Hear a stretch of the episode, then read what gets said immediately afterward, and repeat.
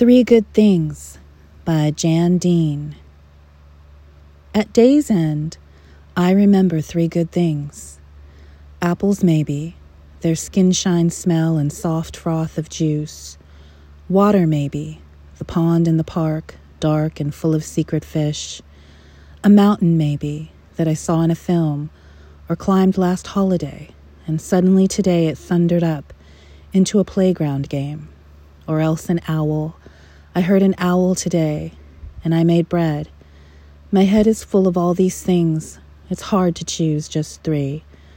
I let remembering fill me up with all good things, so that good things will overflow into my sleeping self, and in the morning, good things will be waiting when I wake.